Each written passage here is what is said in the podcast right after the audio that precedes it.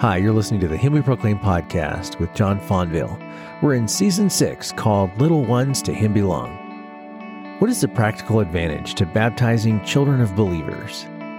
Christian baptism sets someone apart, and baptism for infants, children, or adults means that the name of the triune God, the Father, Son, and Holy Spirit, has been placed on them, and that they are part of the Trinitarian faith. It's a powerful countercultural declaration to the world that God is the one true God and that we identify with Him and are trusting in Him for our salvation. Here's John. This is the question we've been looking at is why do we baptize children of believers? Because basically you have to think about it like this. It's like an iceberg. You see 10% of the iceberg on top of the water, and that's what you see today. You see children, babies and small children being baptized. But 90% of the iceberg is under the water that you never see and may not be aware that it's there, but it's there. And it's the 90% that is the reason for the 10%. Let me just quickly rehearse for you what we've looked at. And I want us to look at something specific this morning. Why do we baptize children of believers? One, because Abraham is the pattern. God has made promises to believers and their children. And so He repeats that promise throughout all of redemptive history. He promises to be a God to us and to our children. And that promise is at every epoch in redemptive history, all the way to the consummation of the new heavens and the new earth in Revelation 21. Second, Jesus institutes baptism within the context of the Abrahamic covenant. In the Great Commission, which is given to the visible church, Jesus commands His visible church, make disciples of all the nations. And we looked at this phrase, all the nations, which comes from the Abrahamic covenant, Genesis chapter 22, verse 18. In that passage, listen to what the Lord promises Abraham in the Abrahamic covenant. He says, in your offspring, all the nations of the earth shall be blessed. And so what is the Great Commission? What is the New Covenant? We looked at this. It is simply the new administration of the Abrahamic covenant. The third reason we looked at last week is because infant baptism is not a child dedication service. Baptism is a divine ordinance of God, which God has ordained in the words of institution in Matthew 28. This is why we do not practice a man-made ceremony in the church. Child dedication, baby dedication, we looked at is a human invention. It's an innovation. It's misguided and it's not authorized in the church. What do we say that infant child dedication does is that child baby dedications focuses our attention on the promises and actions of the parents. But baptism, first and foremost, focuses our attention on God's actions and His promises to us. What is baptism? Baptism is not my public sign of my promise. It is first and foremost a sign and seal of God's promise to be a God to us and to our children. It signs and seals God's promise. Baptism, whether it be infant household baptism or adult believer baptism, is a testimony to the sovereignty of God's grace in which He loved us before we loved Him. So baptism, what is it? It is a joyful sign, visible sign of the gospel. It is a visible gospel. And this is why baptism is such a wonderful picture of the gospel. You have the helplessness of a little baby being marked out by God's people through no power of their own. And that's a far better picture of God's gracious sovereign work of salvation than a parent's well-meaning, it is a well-meaning, but imperfect and unreliable promise. You see, baptism signifies and seals God's promises, which are not like mine as a parent, which is imperfect and half-hearted. God's promises, His faithfulness to always fulfill His promises. He's filled with steadfast love. That is, He's made a promise and He keeps it. This is what baptism signifies and seals. And so that's what we looked at last week. Here's the fourth point. Why do we baptize children of believers? This is in the form of a question. What does infant baptism do? Right? What advantage does the baptized child have? Let me tell you first what baptism doesn't do, okay? Baptism doesn't regenerate. It doesn't grant new life. Baptism is not the instrument of new life. Baptism is the outward, visible sign and seal of the Holy Spirit. The Holy Spirit's gracious work of giving new life by which one becomes part of the new creation. What was the Holy Spirit doing at Pentecost? He was poured out by God the Father, God the Son, the ascended Christ on his church to reverse Babel. What you had at Pentecost were all these languages that nobody understood, all of a sudden understanding the gospel and their languages before. It was the reversal of Babel. It was the fulfillment of God's promise of the Abrahamic covenant for the seed, the offspring of Abraham, to be a blessing to the world. Titus chapter 3, verses 4 through 7. Listen to how Paul describes God the Father. He says, when the kindness, isn't that amazing? When the kindness and love of God our Savior, the Father, toward man appeared. How did God the Father appear? He says, not by works of righteousness, which we have done, but according to his mercy, he saved us through the washing of regeneration and renewal of the Holy Spirit, whom God the Father poured out on us abundantly through Jesus Christ our Savior. Look, then, having been justified by his grace, we should become heirs according to the hope of eternal life. And Paul says this is a faithful, a trustworthy saying. This passage that I just read to you is an early Trinitarian creedal confession of the church,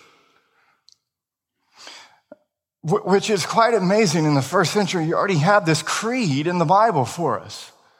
But in verse 5, this washing is an implied reference to baptism and the pouring out, this rich pouring out that Paul says, he says is an echo of Pentecost. At Pentecost, the church was baptized with the Holy Spirit. God the Father, Paul says, did not restrain himself in pouring out the Spirit on the church abundantly. How did he do it? Through Jesus Christ, our Savior, just as the prophet Joel promised. So baptism, Paul says, is a sacramental counterpart to the lavish outpouring of the Holy Spirit who brings about a new creation. If any man be in Christ, he's what? Is a new creation.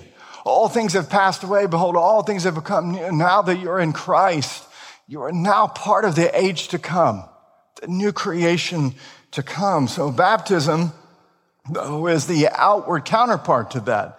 It is the visible sign and seal of that, but it is not magic. Baptism is not magic. It's not sprinkle some water on the baby or the child and presto, voila, we have a new creation. It doesn't work like that.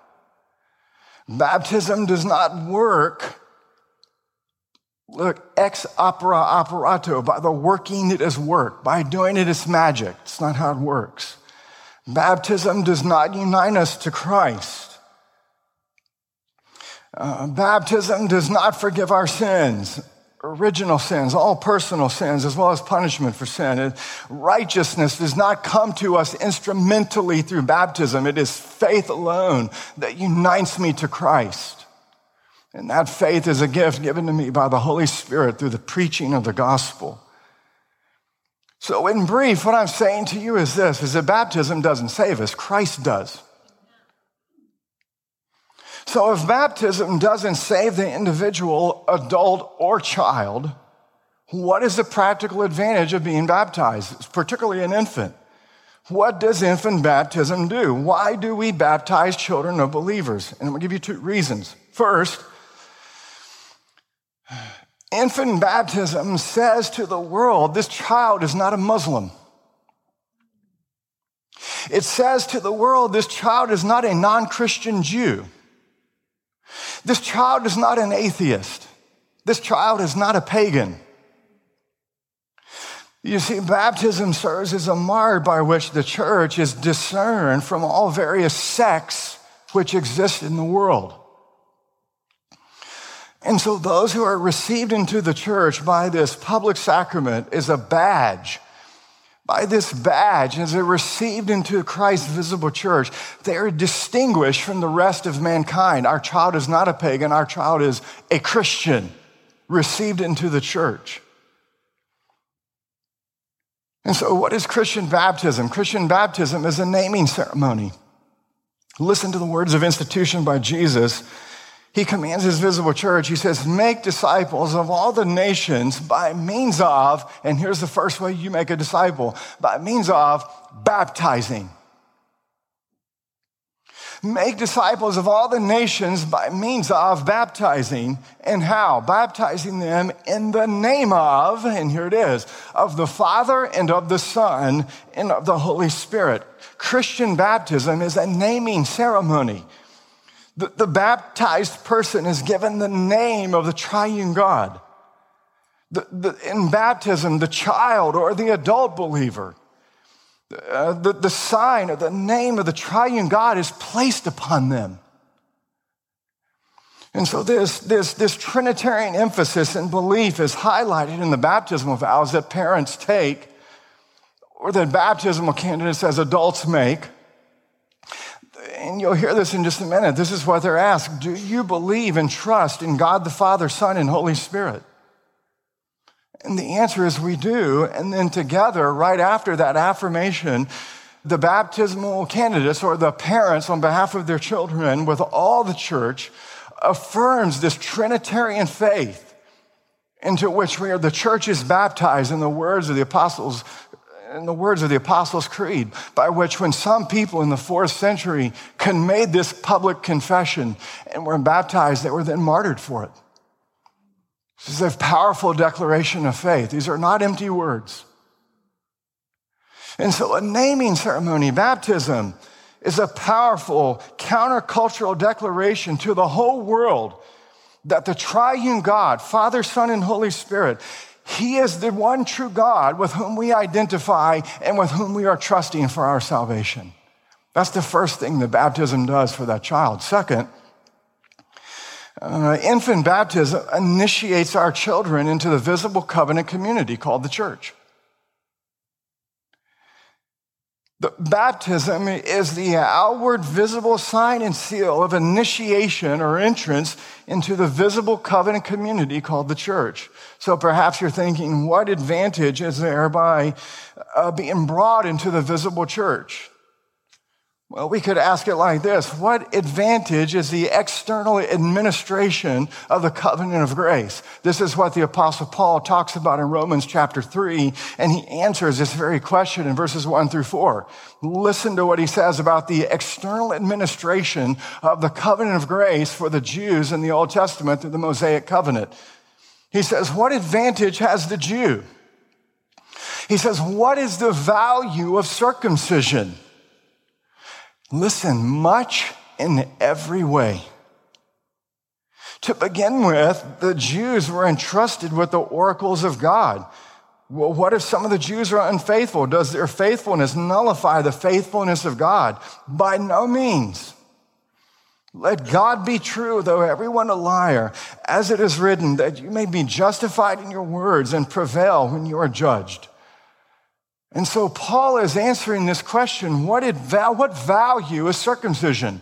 What value is it to receive the external administration of the covenant of grace in the midst of God's people? What value is baptism? Paul's answer is much in every way. Listen carefully, because this is very different ecclesiology from what you may have grown up with. There is a great advantage of being part of the sphere of the outward administration of the covenant of grace. That is coming to the visible church. God has promised to work in and through the means that He has instituted in the context of the visible church. Jesus highly values the visible church. In Matthew chapter 16, verses 18-19, listen to how much he values the visible church. He says, I also say to you that you are Peter, and on this rock I will build my church, and the gates of hell shall not prevail against it. He says, I will give you the keys of the kingdom of heaven, and whatever you bind on earth shall be bound in heaven, and whatever you loose on earth shall be loosed in heaven. The visible church is the only institution on earth which Christ has given the keys of his kingdom to. This can be said of no other institution on earth. That's why baptisms that are committed by schools, baptisms that are done in camps and parachurch organizations, we call those in the Reformed faith irregular because they have not been instituted in those institutions. Christ told the church, his visible church, he has given the keys of the kingdom to his visible church. And so what are the keys of the kingdom? It is the ministry of God's word. It is the preaching of the law and gospel. It is the sacraments, which are visible gospels, and it is church discipline. These are the ministries of the keys of Christ's kingdom. And so what is the visible church? What is this place where we come? It is the place where covenant children come to faith and then for a lifetime are nurtured in that faith, and that's where they flourish. Let me say it like this. We might be able to say it like this. The visible church is like air for the bird or water for the fish. The visible church is like asking these questions. What is the value of a ship on the open sea? What is the value of an airplane when you're 35,000 feet in the air? As the Apostle Paul says, much in every way. This is what Cyprian said, the church father. He who would have God for his father must have the church as his mother.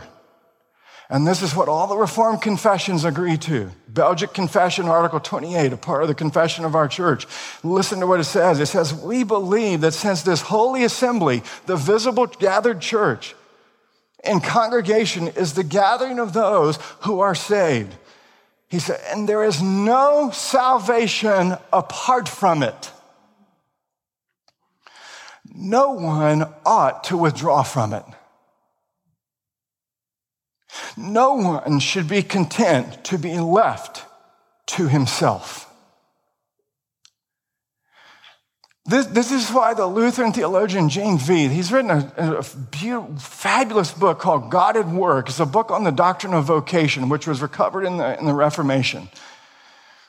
Listen to what he says about the value of the local visible church. He says, minimizing the ordinary local church is a great mistake.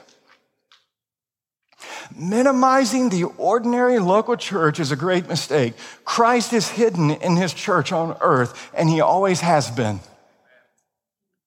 Just because he is not seen, just because there are no spectacular spiritual effects, or because those who worship him in church are not religious superheroes, I'm not, right? Does not mean that Christ is not present. Christ is present where he has promised to be. Where has he promised to be? He is present in the word of God, the law, and especially the gospel. He is present in the sacraments and in discipline, where he gives these chilling words in Matthew 18:20, where two or three are gathered together in my name, I am there in the midst of them. So having been initiated into Christ's visible church, the child now is eligible for catechesis, instruction, catechism class, to be instructed in the Christian faith. This is why in just a moment in the baptismal liturgy, the parents are going to make vows to do all they can to teach their children. And listen carefully, and to have their children taught in this Christian church, the doctrine of salvation, the Christian faith. And so parents, in the context of the visible church, what do? We pray for our child. We nourish and nurture our children. We raise our children as Christians. We don't treat our children as little reprobates, right? Rather, we treat our child or our children as covenant children, as heirs and proper recipients of this outward administration of the covenant of grace.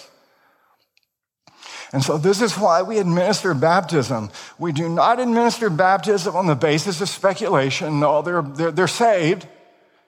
We don't administer baptism on the basis of a personal profession, because baptism doesn't signify your promise. It signifies God's promise. We don't administer baptism on the presumption of regeneration. We administer baptism on the foundation of God's promise to Abraham, which is also to us. Genesis 17:7, I will be a God to you and to your children after you.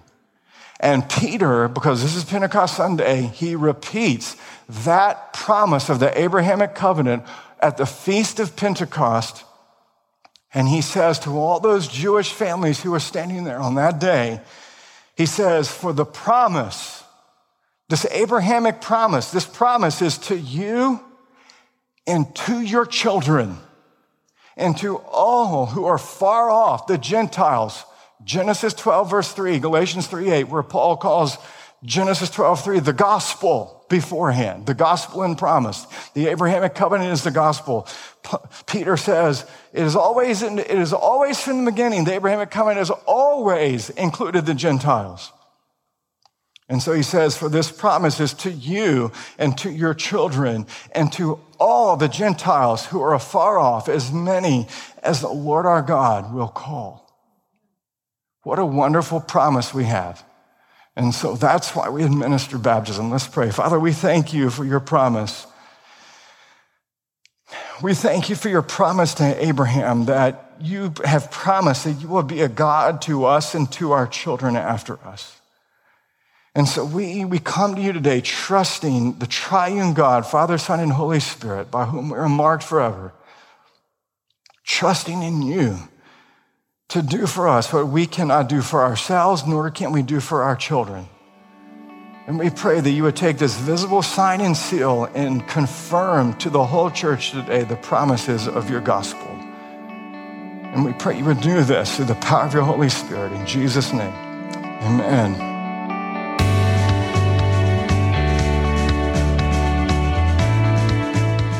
Thanks for listening to the Him We Proclaim podcast with John Fonville. Him We Proclaim is a ministry of John Fonville of Paramount Church in Jacksonville, Florida. You can check out his church at ParamountChurch.com. We look forward to next time.